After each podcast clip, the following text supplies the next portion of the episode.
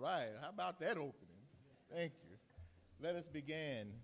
In the most holy name of Allah, the beneficent, the merciful, the all wise, true and living God, the God who was to come and has come, as all the prophecies have foretold, the God who came to us in the person of Master Father Muhammad the one that who is expected in all of the sacred traditions. But as we, I guess, tried to convey last night, even though the world has been expecting God, there was only one who recognized him while God was in his disguise.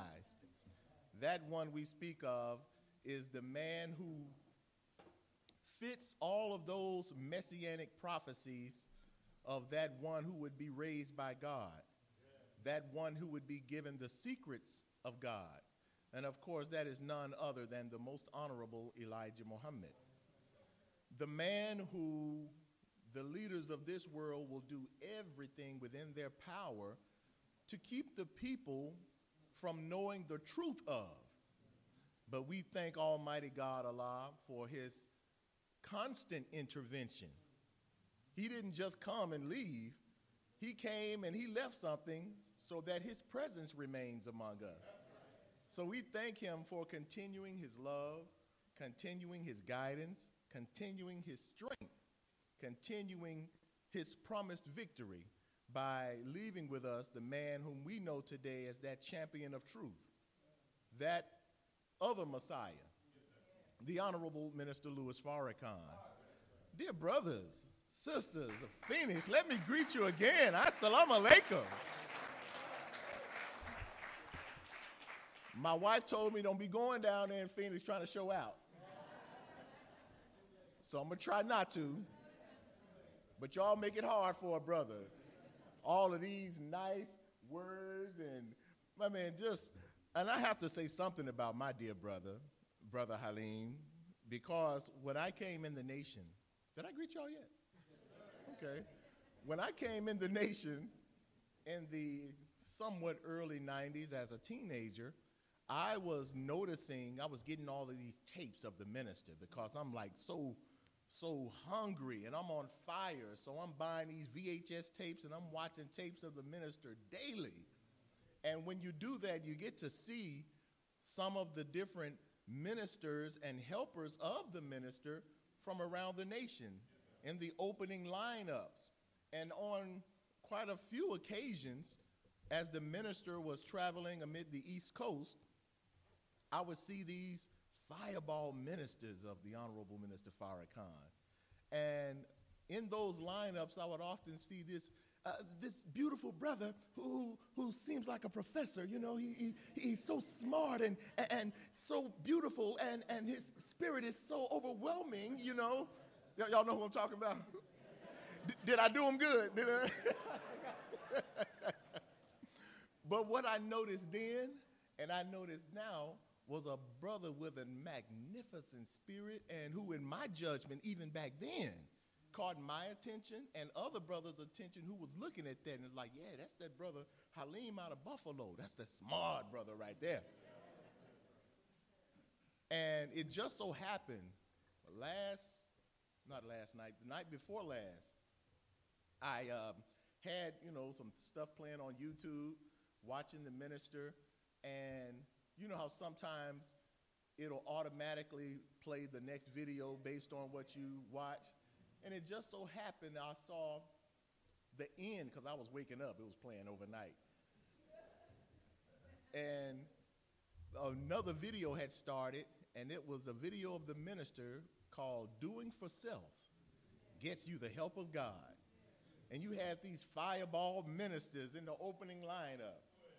One was Conrad and Brother Naeem, Sister Aisha. Had all these fireballs. And then there was that beautiful brother that came up with no notes with that beautiful spirit. You know, the one I was just trying to portray. And, and, and, you know, I came to the nation of Islam and I, I didn't know I, I was an atheist and, you know, but oh, look, listening to the spirit and words of this beautiful brother, I actually started crying a little bit.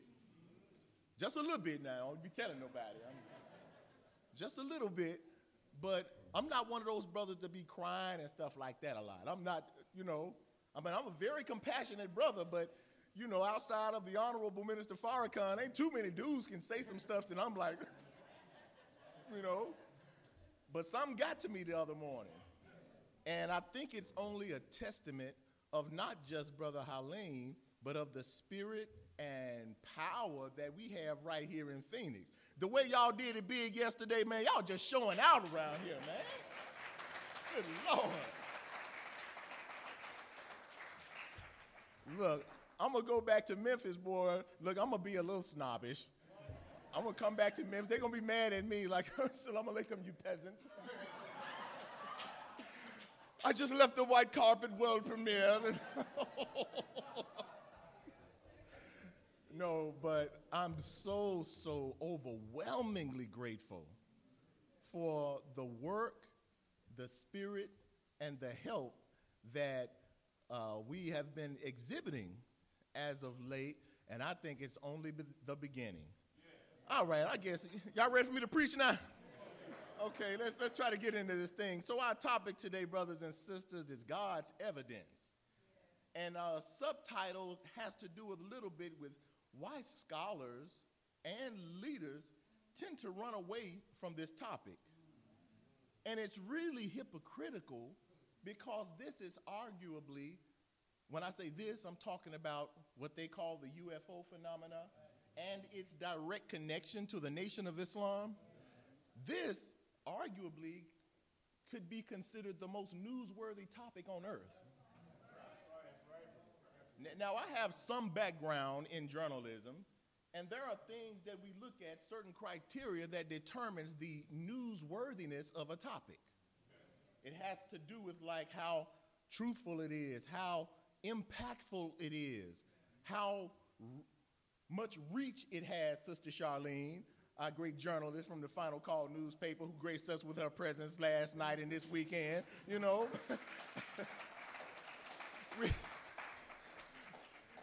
these journalists and Brother Joshua, you can be put in that category too because the People's Podcast, man, is blowing up the internet. So, yes. And, and while I'm on that, I have to give a big, almost like a shout out. I ain't even got to the lecture yet, but almost like a shout out to my brother who I just met him on the internet literally a month ago. And you know how it is with believers, man. You can meet somebody and it's like, okay, we, we, we clicking right here. And it met this another beautiful young brother who's a filmmaker, film director out of Hollywood, and he really hadn't been in the ranks that long. And that's my brother, Brother Ramel. Can you stand for us, Brother Ramel? Thank you, man. Very talented and gifted brother. I wish I had known him before I was doing all that toil and working hard on these documentaries. Could have had some help from somebody that knew a little something, you know. But I'm so grateful. But I was talking about how this is arguably perhaps the most newsworthy topic on earth because of its global impact, because of its impact on politics, because of its impact in human interest. And here we are, this little nation of Islam telling the world, look, we know exactly what this is. We got the answers. Why y'all keep running from us? Yet you have militaries and governments all around the world spending money, your taxpayer dollars, billions upon billions upon billions to study, to monitor, and even try to counteract these crafts. Yet you don't hear nobody bring us up. All the religions talk about God coming with some heavenly aircraft, but no religion talks about it in the real world except the Nation of Islam. But you don't want to talk to us. Something going on here. So we used to be kind of nice with this topic, easing up on the people like, you know, we in the Nation of Islam have the answers to this. I think it would be wise if you listened and heard us out. But I think we're living in a day and time where we can start calling folks out now. If you're not trying to find out and come to us about this, you're a hypocrite. Straight up. Look, it is intellectually negligent. Yes. Absolutely. It is academically hypocritical. Because if you are to delve into a subject and you are showing concern about a subject, but you refuse and you constantly neglect the primary source Yeah. of this subject matter, you are a hypocrite. You are dumb.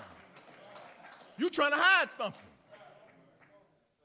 So yeah, that's the kind of spirit that we're taking on today.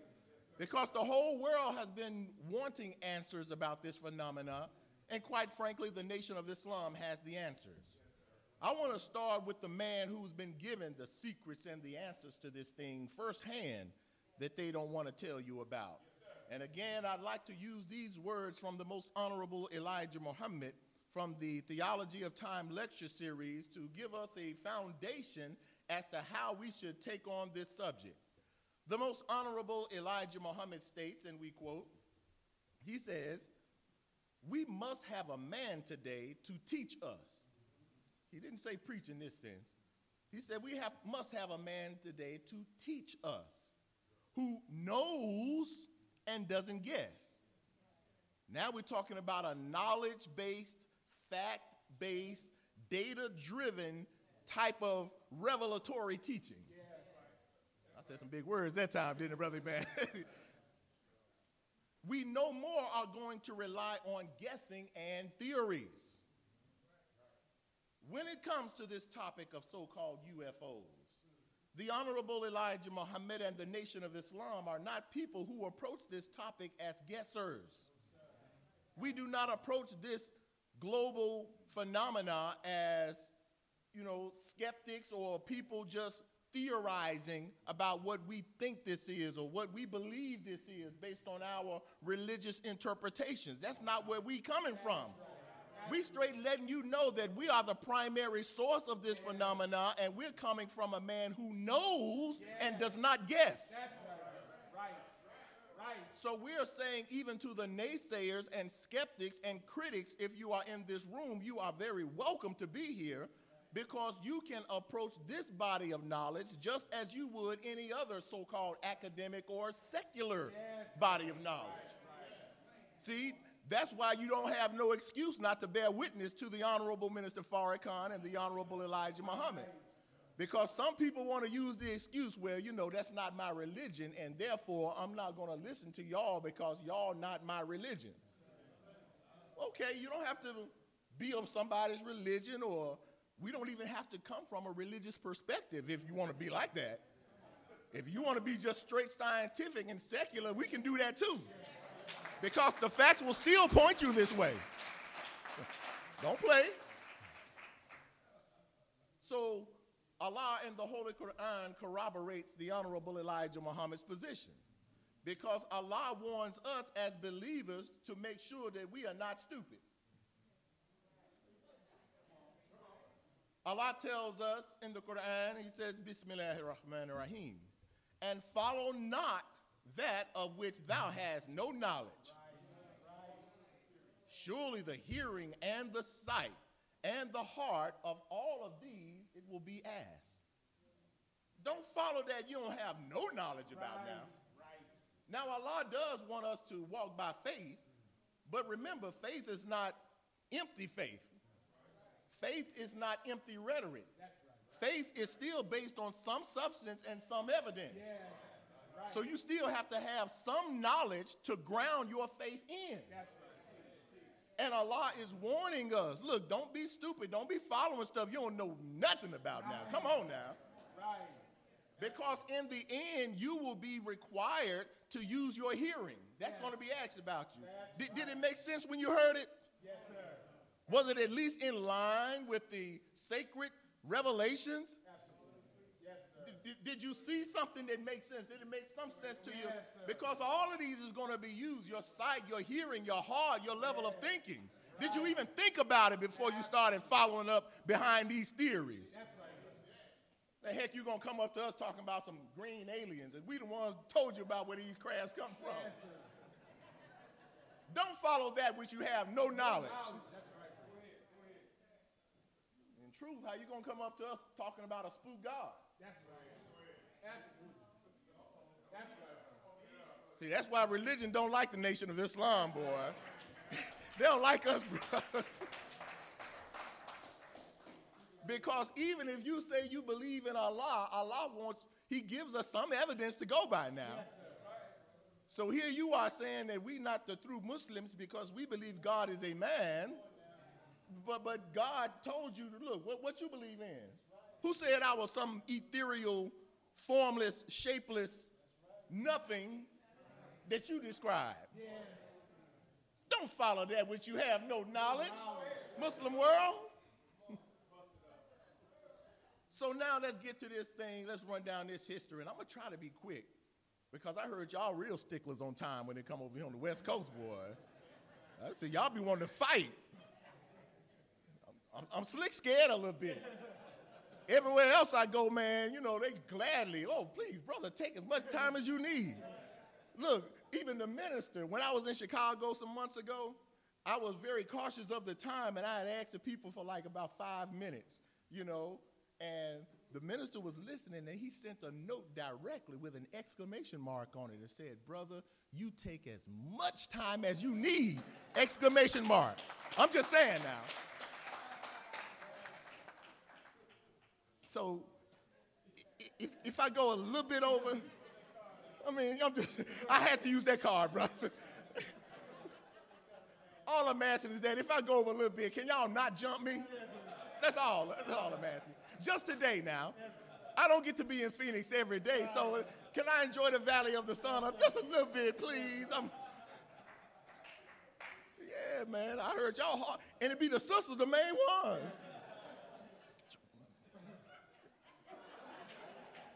My God. but let's go to this subject matter that is inherently connected to the Nation of Islam.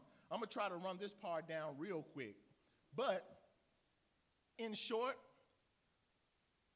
God came in person. I'm going to try to run it down in about a minute or two.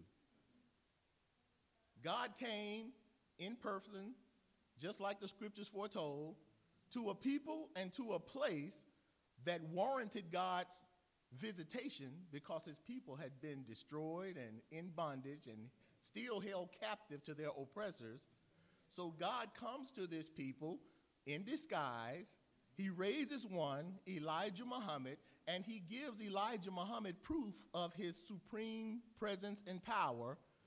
Among those proofs is the fact that he pointed out to Elijah Muhammad his heavenly warcraft, that huge wheel shaped object, a half a mile by a half a mile, with 1,500 smaller wheel shaped planes, all of which is in fulfillment of the divine prophecies of God's coming with his heavenly armament to render judgment on the world. I did that in under two minutes, didn't I? So that's the gist. And the Honorable Elijah Muhammad makes it plain. He is the only man that says he was taught by God. Now, you know, in the Holy Quran, it gives us a description of the Messiah. And one of those key descriptors is the fact that he will be taught by Allah. Yes. Not just inspired, not just moved, and, you know, no, this is the only individual that I know of in the scriptures who will be literally taught right. By Allah. He will be taught the wisdom and the Quran, and the, which is the book, and the Torah and the gospel, and the wisdom thereof. Because obviously, the people who've had these sacred texts for thousands of years don't have the full wisdom. This is why God will teach this one, the Messiah, who will be taught by God, Allah. Now, if we just took that one descriptor right there, we can settle the whole Messiah talk right now. Right, right. Because Elijah Muhammad is the only leader of significance on this planet who even makes the claim of being taught by God. Yes, sir. Right. Absolutely. So, heck, if you even just ignore him and he's the only one that even makes the claim, yes. and you don't even want to study what the man said, you are straight up hypocrite, man. That is foolish. Because if you do study that man and what he left what he taught, you will have no reasonable conclusion other than to bear witness. That man had to have met God. Yes.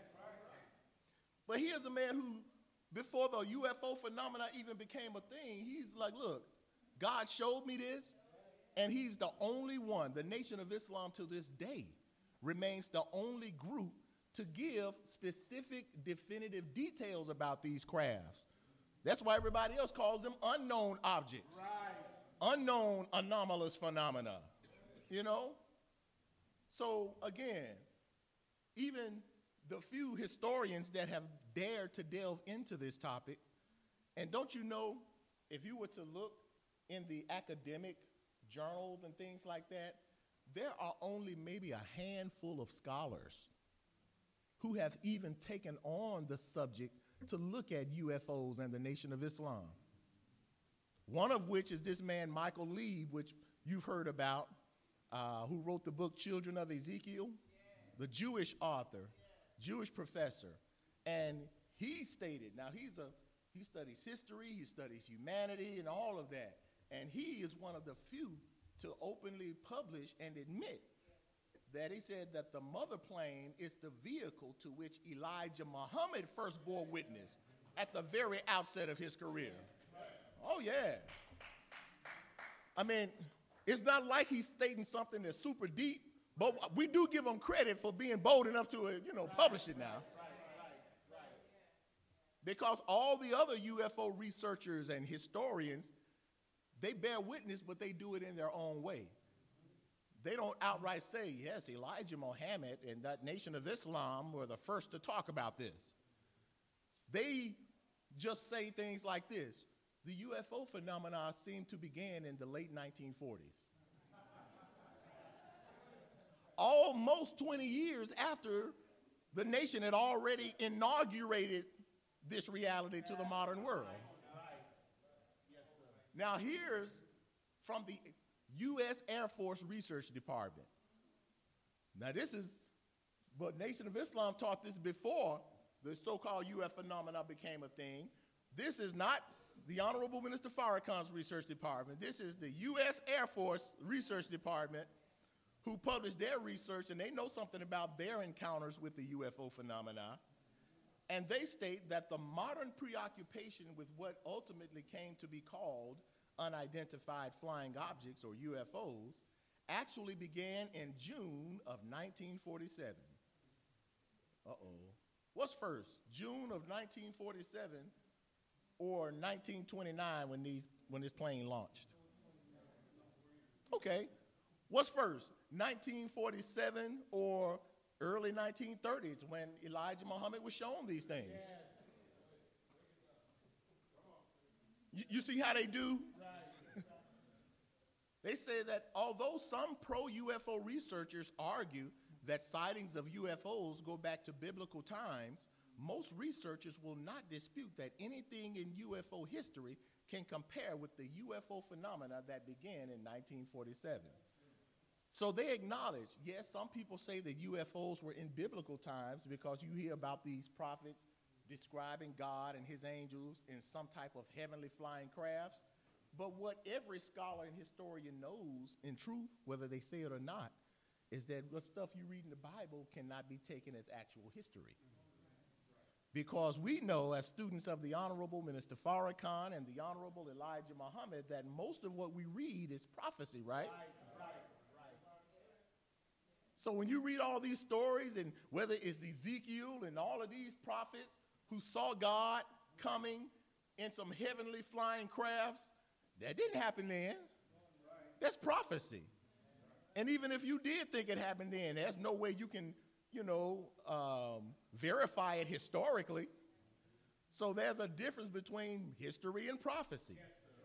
By the way, that's kind of why they're called prophets, because they prophesy of things to come. Duh. Know? and this is why this is a huge problem for religion. That's why this topic has posed a huge problem in the religious world. Y'all remember that sighting back in 2011? It made It made national attention, but then you hadn't heard nothing about it since, have you? And I think it was interesting because that particular sighting over the Dome of the Rock in Jerusalem was a site that's sacred to all the major faith traditions Judaism, Christianity, Islam. And you saw one of these wheels, and it was captured on multiple, multiple people captured the same thing. So they couldn't try to deny it and say, well, this was a, a drone or, you know, no, they just said, man, that was something. Back to your local news. Uh, but this is a problem in religion. In the Judaic tradition, in the Old Testament, you have all of these scriptures talking about God in the sky. I'm reminded of one in the book of Deuteronomy where it says that there is none like unto the God of Jeshurun, who rideth upon the heaven in thy help, and in his excellency on the sky. Let me say that again. Let me say it in my preacher voice this time. Now, now, now, there is none like unto the God of Jeshurun, amen, and who, who rideth upon the heaven in thy help. I forgot y'all not church folk over here, man. Told you y'all ain't no fun, man. But look at that. Who rideth? God rides, and God got a whip. now, how he rides it, you know, that's up to your imagination. I have this idea. Like, but that's, that's just me. You know, I could be totally wrong. But the fact is, you have a God that rideth on something in the heavens. Yes. Apparently is excellent too. Maybe it's as the Honorable Elijah Muhammad described a masterpiece of mechanics.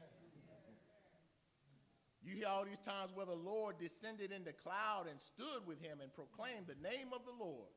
So, how did, how did the Lord descend in the clouds? unless he's in some type of vehicle. See, it's almost like you're not even allowed to ask these basic questions in religion. You know what I mean? Yes, and mostly because the preacher can't answer them. The rabbi really can't answer these. Not as long as you subscribe to that spook God theory. Because there's no way that you can reconcile that spook God belief with the scriptures that you claim to believe in. So the scriptures we even claim to believe in would not make any sense at all unless you know that God is a man. That's right. Absolutely. Huh? Often throughout the Old Testament, you will hear terms like this that I just found out not too long ago what it actually meant. You will hear terms like this, and the glory of the Lord did this, and the glory of the Lord descended here and there, and the glory of the Lord left over the temple and now I'm thinking glory means something, you know, like majestic. That's how I look at it, you know, and the majesty of the Lord, you know. But that word glory in the Old Testament comes from a Semitic term, kavod, sometimes kabod, which has to do with something that is weighty and has mass. That term glory refers to a physical something because it is described in the Old Testament as moving, as emitting fire, as flying, as changing colors, as making sounds. The glory of the Lord. Moses saw some of God's glory and was scared of it because it's dangerous. I found out that many of the rabbis who knew this kind of stuff often understand this glory of the Lord to be a war vessel. This is why you also, throughout the Old Testament, hear terms like this and the Lord of hosts. Another thing I didn't know what it meant. I thought it was like a host, like a host of parties. I don't know. Like God is good, He's nice, He's the Lord of hosts. But oh, when you start looking into those words, as the lesson says, and there's more to be understood in the words. So in the word Lord of hosts, it comes from a phrase, Yahuwah, like Jehovah, Yahuwah Sabah, which means the Lord of armies. So he's described as the Lord of armies because when he's depicted in the scriptures as being on these heavenly thrones and in the clouds. he is often described as being flanked by some angels, an army of angels. The Lord of hosts, the Lord of armies. So, this is why Moses said that God is a man of war.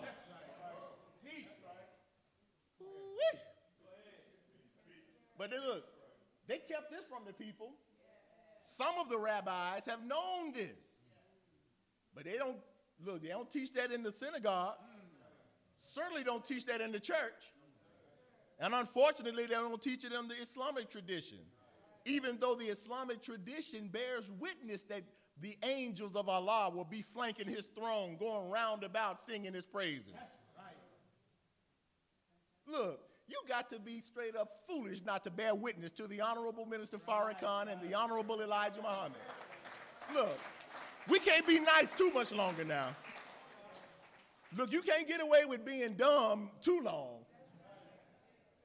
Or playing dumb anyway.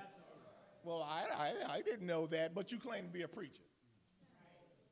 You claim to be a scientist and a scholar and a historian, but you just missed all this. Oh, you're down south where I'm from. If you ain't talking about Jesus, they ain't trying to hear you. but oh, let's move to the Old, the New Testament. Move to the gospel. and the God of Jesus also flies something in the sky. He has heavenly aircraft described as a new Jerusalem coming down from heaven. I'm reminded in the book of Galatians, it talks about this new Jerusalem as being above and is free. Free of what? Free of the corruption of this world, free from the control and foolishness of this world. And it is above. What's that? You mean as a city that's above? How you do that? It is also described as the city of the living God, the heavenly Jerusalem. Then later, it describes it as being the mother of us all in Galatians. The mother, a city described in this motherly term that's up in the sky somewhere where God lives. Man, religion would not make sense without the Nation of Islam. None.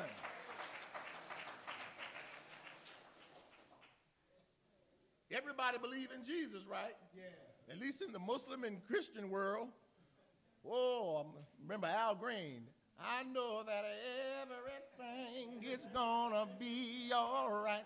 He's coming back like he said he would. I knew it. I knew I had some church folk around here.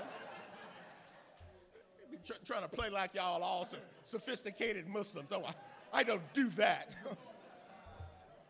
yeah, you, you, you see all the, the, the former Christian come out of the Muslims, especially around Christmas time.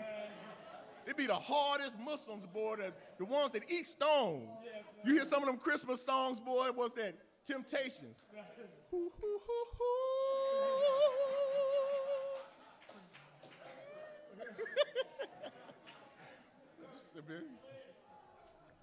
but Jesus, that we all believe in, he leaves on a cloud. And he's expected to return in like manner. And then you get to the Muslim world. And see, these are the ones that we really have to look at because they're the main ones that say that you are not through Muslims. This is not through Islam. Oh, astaghfirullah, astaghfirullah. These are the main ones who oppose the reality of God is a man. And you know that they were the ones that mocked us for this teaching on the mother plane and these wheels. It is un Islamic. Huh? When the new leadership came up in the Nation of Islam, they described this teaching as being mythical, as being fantastic, you know, fantasy stuff. Yeah. But see, that was before all the evidence came. Now that all the evidence is here that proves that the Honorable Elijah Muhammad and Minister Farrakhan have been right and exact the whole time, you don't even hear the Muslim world bring this up, do you?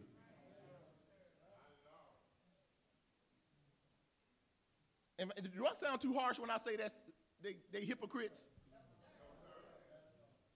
Okay. But Allah tells us that He has His throne of power that He's established on. And this throne is above the waters. It has location, it flies. You will see the angels round about it.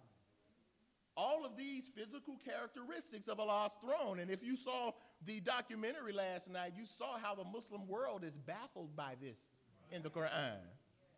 They don't believe that you're even supposed to question it.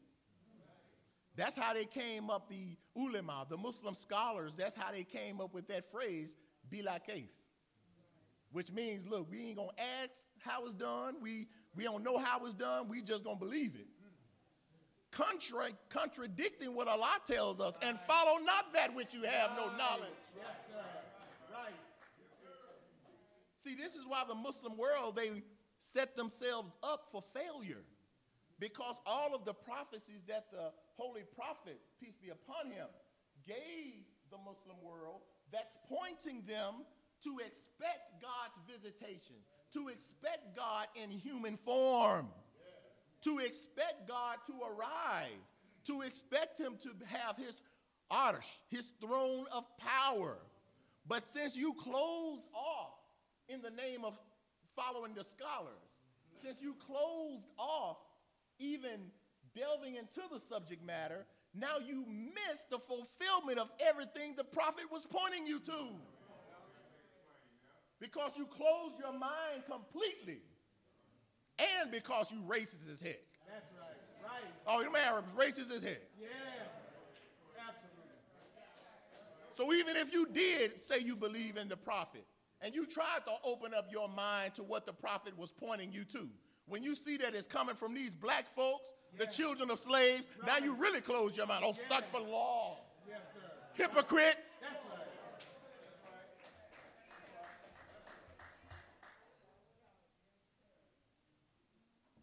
I'm gonna run through the history again. And I think I might be out of here before time, so y'all don't have to beat me up. Sisters. they the main ones, boy. Now, you know that in the early 30s, the Nation of Islam was the only ones talking about this. Only ones on record, on historical record, talking about this reality, which is why they called us a voodoo cult one of the reasons why they called us a voodoo cult. And they realized that these Muslims who were just, we couldn't control these black folks, these Muslims, Muslims, as they were calling us. They started looking into, you know, what's behind the Muslims acting the way that they were. And they realized that it was the teachings of Master Fard Muhammad and what he was teaching these people teaching these black, poor black people about a wheel and all of this stuff. And so the sociologists then said that as a result of the teachings of this cult, they have gained a new conception of themselves. See, they don't, they don't see themselves as Negroes anymore. They see themselves as God. Yes. Right. Who the heck told these people they God? Right. And they regard themselves as superior rather than inferior to other people. See, this is the 1930s where the sociologists and the behavioral scientists and the psychologists understood that there's an expectation for you to stay in your place, Absolutely. nigga. So when these black folks started getting out of their place, oh, ho, ho, ho, ho, what, who, who has, who's behind this? And then they find it's this almost white looking man teaching these poor black people something. And that's when they found out, man, he- he's teaching them some crazy stuff. He's teaching them about some wheel, spaceship, mother's plane, voodoo cult. You see? And in a sense, they kind of disregarded, you know, to, to a certain degree. They realized that Master Fard Muhammad is causing all this influence in Detroit. And because he has this white looking features, they just told him, "I just uh, uh, get out of the city. Now, if he was dark skinned, black looking, oh, let's kill him, put him under the jail in their mind. But you see why he came in sinful flesh. It gave him the opportunity to do what he needed to do among us and lay the foundation that we are standing on to this day. All praise is due to Allah who came in the person of Master Fard Muhammad. So they called us a voodoo cult in the 30s until 10 years or so later, they encountered one of these crafts for themselves in what became known as the Battle of Los Angeles. February 25th, 1942, and y'all have heard this story before, where one of these wheels, well, some of them, one of them was bigger than the rest of them, came amidst the clouds over the coast of Los Angeles. It alerted the U.S. Armed Forces who came and tried to intercept these crafts and started firing some rounds, over 1,400 rounds of anti aircraft artillery. And all these rounds didn't do nothing to the bigger wheel or the smaller wheels that was up in the clouds. Scared the heck out of the government and military.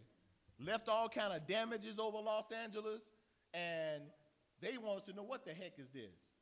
General George Marshall and President Roosevelt at the time, you know, they were on high alert.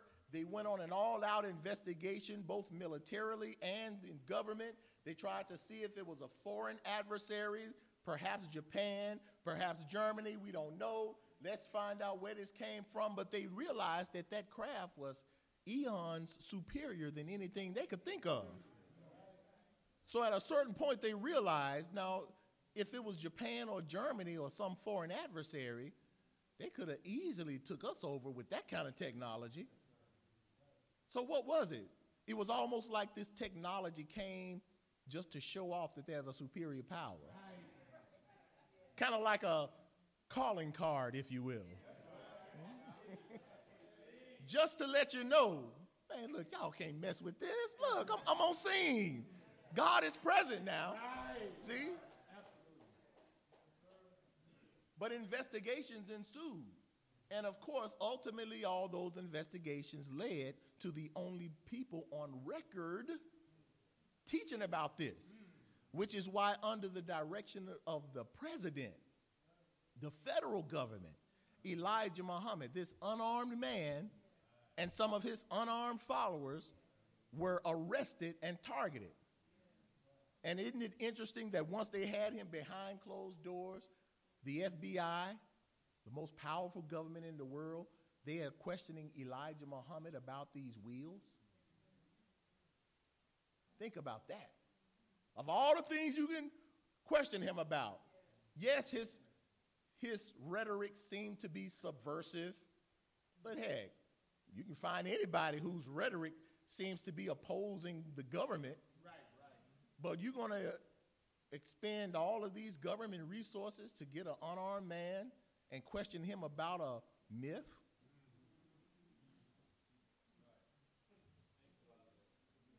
So you're talking about an extensive interrogation about these crafts, and they're asking Elijah Muhammad about it.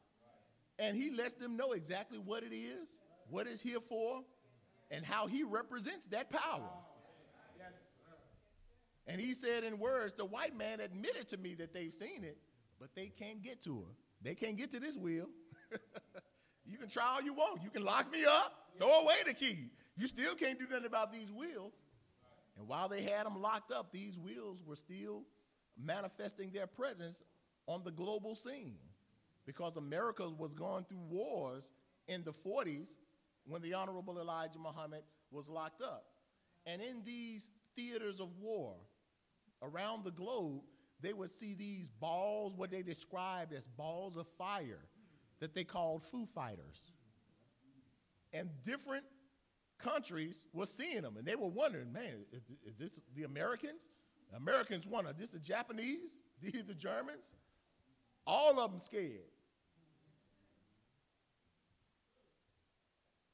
But hundreds of billions of dollars have been spent. And then I noticed when you check out the FBI files on the Honorable Elijah Muhammad, you will find that throughout these files, it is quite frequent that the FBI is showing their concerns about these wheels. I think somebody asked that question last night. And it's interesting to note that the FBI found the case of the Honorable Elijah Muhammad to be so important that they classified him with all these special categories. If you look at the declassified files, which is on public record, you'll find that in many cases they classified Elijah Muhammad as I saw these initials or these words, DETCOM, D E T C O M, which was short for detained as communist. also, you will see when they're talking about the Nation of Islam, they wouldn't, at a certain point, they would say NOI, but often they would use the term MCA. I'm like, what, what's that? Muslim Cult of America. so you know, the, you're dealing with an FBI that's already hostile toward us. Yes, sir. You know? But it's interesting that the case of Elijah Muhammad is so severe in their eyes, particularly his teachings about these wheels, that they felt necessary to try to get more information and help from the State Department and the CIA as it relates to the case of Elijah Muhammad. Now, if you know anything about government, even though these are different branches and departments, for the most part, they don't like to mentor, intermingle or cross over too much with each other. CIA often deals with foreign affairs and things, and FBI deals largely with domestic affairs. State Department deals with other, you know, internal and external affairs. But the FBI is like, look, can in another place they say, can y'all furnish some, give us some information on this Elijah Muhammad? Like, he's just that important. The nation of Islam is just that important. You are just that important because you are with the national representative of the Honorable Elijah Muhammad, the Honorable Minister Farrakhan, who is the top priority on the government's list. Because they know his relationship with these wheels. And because, especially when they had the Honorable Elijah Muhammad incarcerated, this was an attempt to silence him. And while they had him behind bars, now they could work on their misinformation campaign. And this is why, you know, I told you I, I, coined a term in my book, UFOs and the Nation of Islam. I call it preemptive propaganda, which is what I use to describe the government and media's tactic when they have the people so conditioned that when you or the public see these wheels for themselves, as they constantly do, the people will be conditioned not to associate these wheels with the God that brought these wheels for them. But instead, you would associate these wheels to some fictitious aliens that don't even exist. Right. And you have to admit that the government and the media have been quite clever in their campaign. So most people, when they see him, when they hear talk, they automatically assume some alien and have no basis of evidence to even assume that. And follow not that which you have no knowledge. Oh, well, I thank you. Giving us some common sense Absolutely. and supreme wisdom. But while the Honorable Elijah Muhammad was incarcerated, that's when they worked on their misinformation campaign. So, right afterwards, in the 1950s, that's when all those UFO related, flying saucer related movies hit the scene.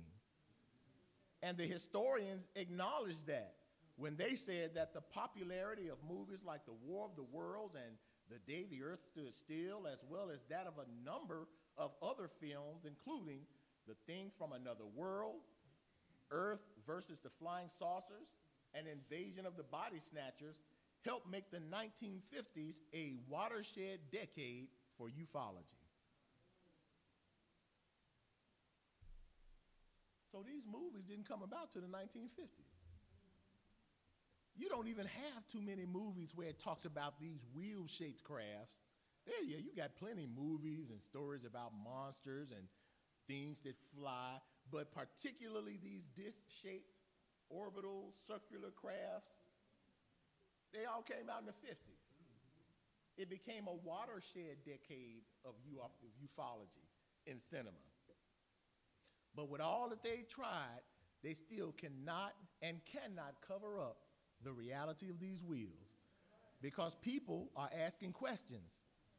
And every time there were mass sightings, and people see them all the t- daily now, but back then, like this case in D.C. over 1952, they actually had it on film, you know, where thousands of residents saw these wheels flying over the Capitol.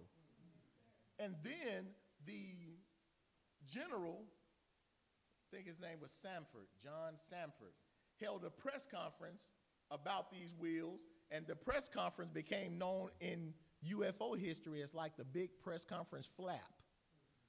Because this dude came before the public and tried to explain this away, what all these thousands of residents saw. Yeah. And they tried to assert it as being some meteorological phenomena. Y- you didn't see that. It was some type of just meteorological phenomena where these planes flew in formation over these cities and did this and that. Uh, you, you don't know what you're talking about. And that has become the common practice ever since. And then, to add to that misinformation campaign, they started developing these new theories. So, in the late 60s, early 70s, theories about what these UFOs are and how they come from outer space and some ancient aliens, astronauts, and all of this type of stuff. And these theories is what gets all the airtime. And what the Honorable Elijah Muhammad said, you need a man who knows and doesn't guess. We don't need a man to come give us theories. We need a man who knows. And Elijah Muhammad knows what this is.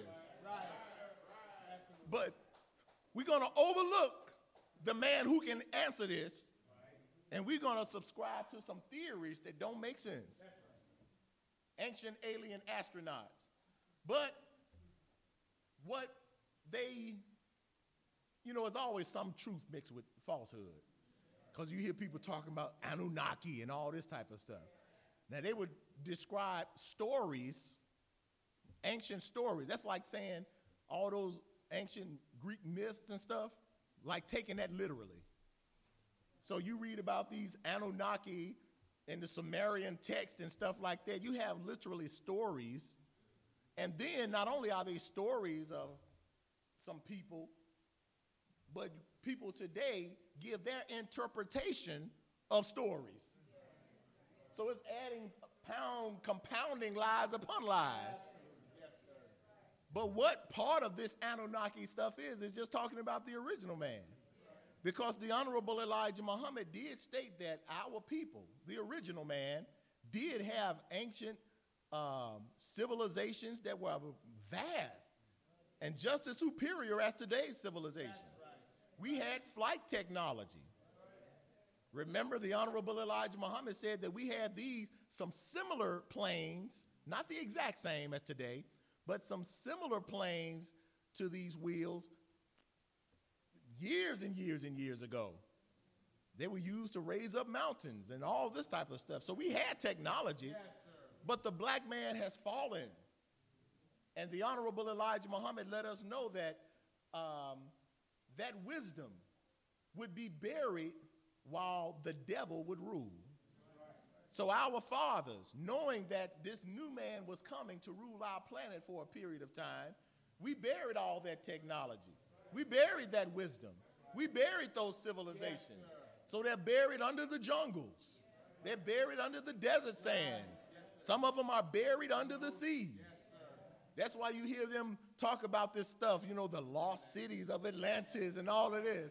You know, there's always some truth mixed with falsehood, but the concept is real. Yes, And they know that. That's why white folks are always digging everywhere they go. I wonder what this is. You see? The Honorable Elijah Muhammad said, long before the white man himself was even part of our planet, we were the original people ruling the earth.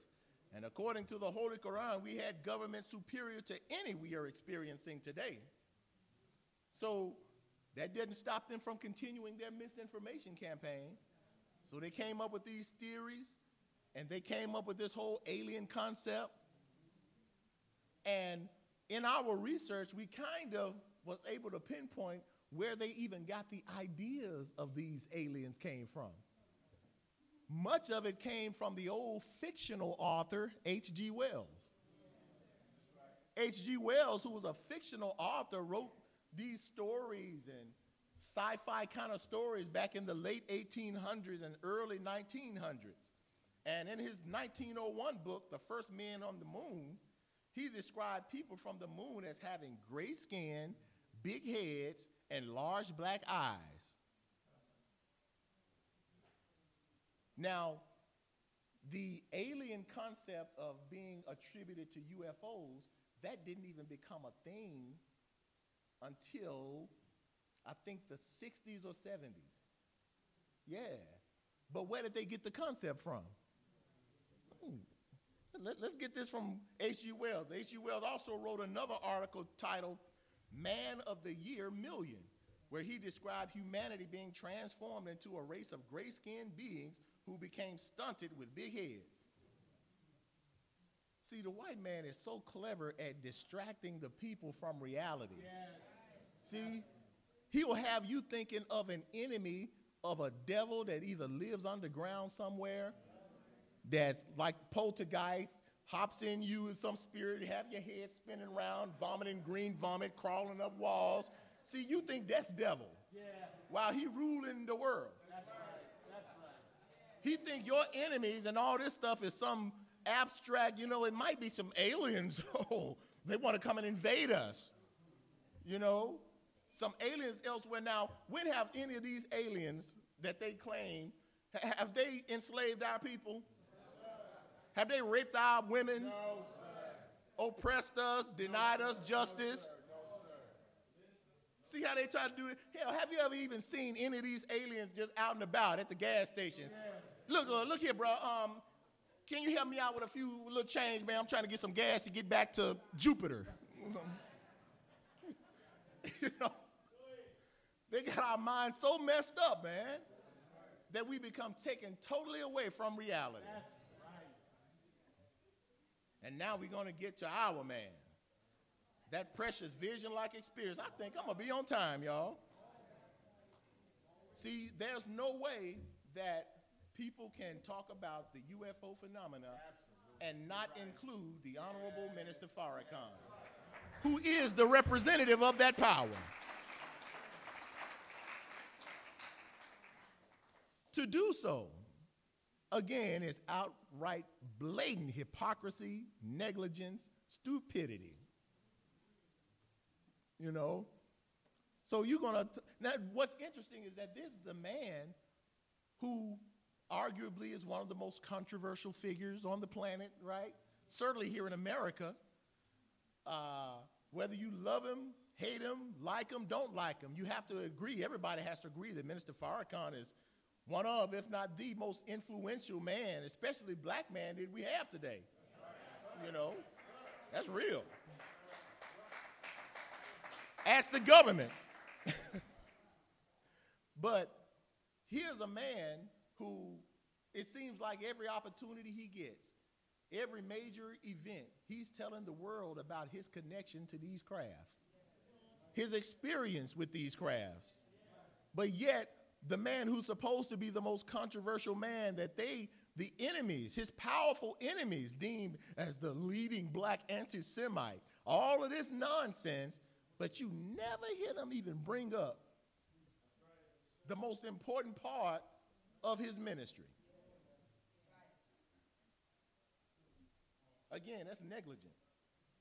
And you know the minister's vision like experience, which took place September 17th, 1985, in Tepoztlan, Me- Mexico, where during a heated controversy with the Jews that still exists today, after leaving LA for that power at last forever, where Jews were outside chanting for his death. Who do you want? Farrakhan. How do you want him? Dead. All out with it, too.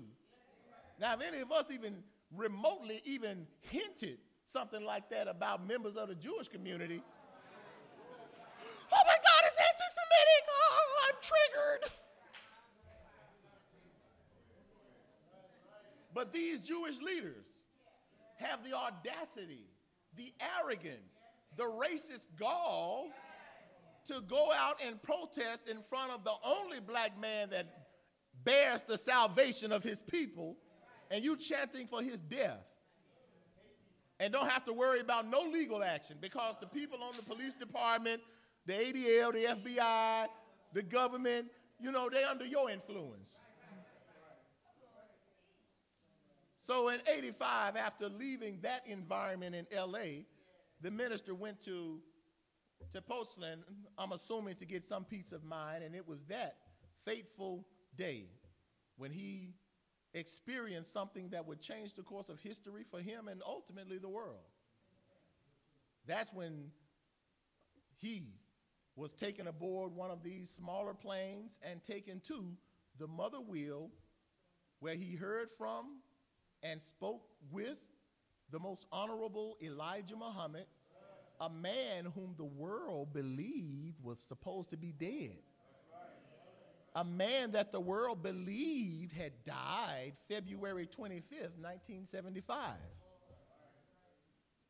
But yet, Minister Farrakhan receives direct instructions from his living teacher on this wheel, and the Honorable Elijah Muhammad gives him information that he would, no other way he would know unless he's alive and empowered by God. He gives him information about what's taking place in the highest echelons of government and military intelligence. Among those things he shares with the minister is that the president, who was Reagan at that time, has planned a war with the Joint Chiefs of Staff. And among those other things he said, he gave the Honorable Minister Farrakhan instructions to hold a press conference. And in this press conference, you tell them what I said, and after you tell them, you tell the world that you got it from me, Elijah Muhammad, on the wheel. Mm. Mm. What's the Honorable Elijah Muhammad emphasizing? In other words, you, you let the world know I'm alive. You thought you had me. They thought they killed him, but they killed him not. For certain. But he was raised to be with his God. Boy, boy, boy. See, it's easy to believe it if you keep it all abstract, like it don't have nothing to do with reality. But when you see the reality of these things, now it makes all the difference in the world. And you know the story. Minister Farrakhan held a press conference. He went to Washington, D.C., the nation's capital. He did exactly what the Honorable Elijah Muhammad told him to and warned the world that he got it from the Honorable Elijah Muhammad on that wheel. And he closed that press conference by warning the world and the leaders by saying that before you establish, I guess I'll let the minister say it.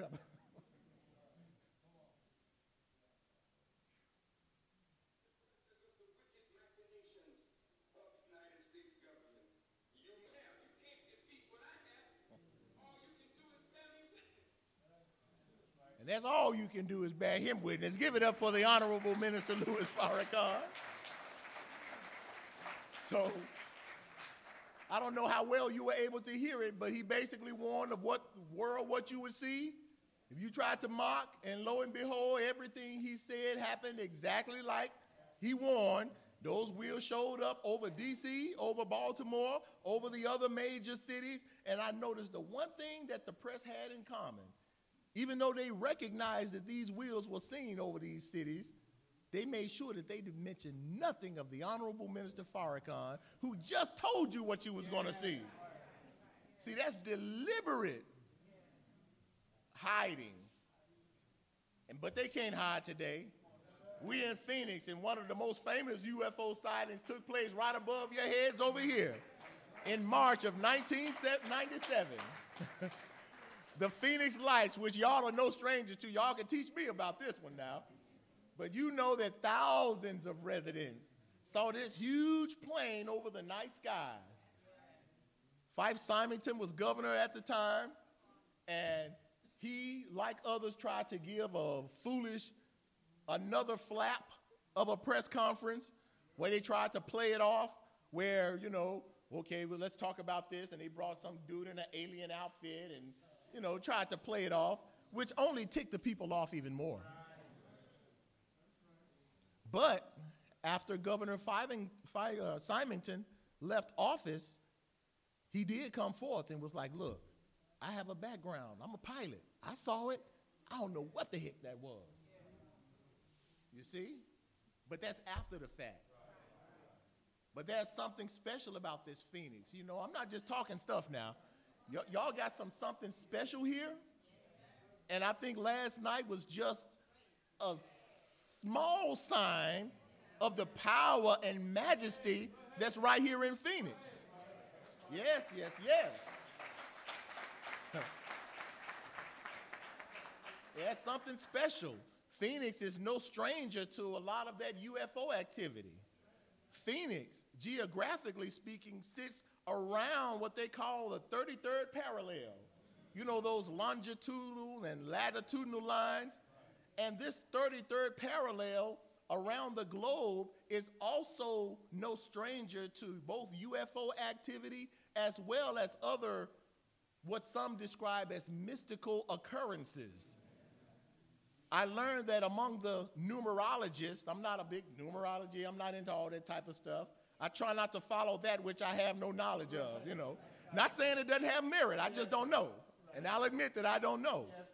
But among the numerologists, 33 is considered one of the most sacred numbers that they associate with divinity of utmost power.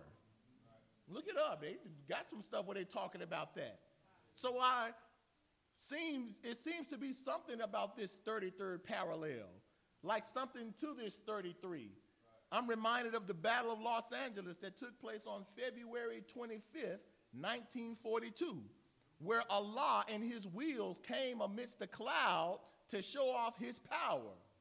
And I just think it's interesting. I don't know all the details, but I just think it's interesting that on 33 years exact to the date, February 25th, 1975, is when the Honorable Elijah Muhammad departed. I don't think it's coincidental that in the world of Christianity, it is believed that the Jesus that they believe in ascended after his 33rd year. Hello, somebody. And he descends upon a cloud just like we saw over the Battle of Los Angeles. There was a cloud that came over Mercy Hospital February 25th, 1975, 33 years exactly after that. Mm. So maybe the numerologists, who knows, maybe they own to something. But I know that the Honorable Elijah Muhammad spoke of another man, this other fellow who would fulfill a third of that book. And it just so happened that that man was born in 1933. I'm talking about a man who fulfills that other third of that messianic work, the Honorable Minister Louis Farrakhan. All praise is due to Allah. That's the 33rd parallel. See that? See how I did that? but we're going to go ahead and close out. And look, I did it on time. Y'all give me a round of applause, boy. And y'all let my wife know that I was not showing out, okay? But uh, she did say she gonna get you, brother Halim, because uh, she didn't come this go round. So since she didn't come with me this go round, uh, she expecting a whole lot of bean pies that I'm supposed to bring back. So you know, I'm just y'all ain't gonna get me in trouble.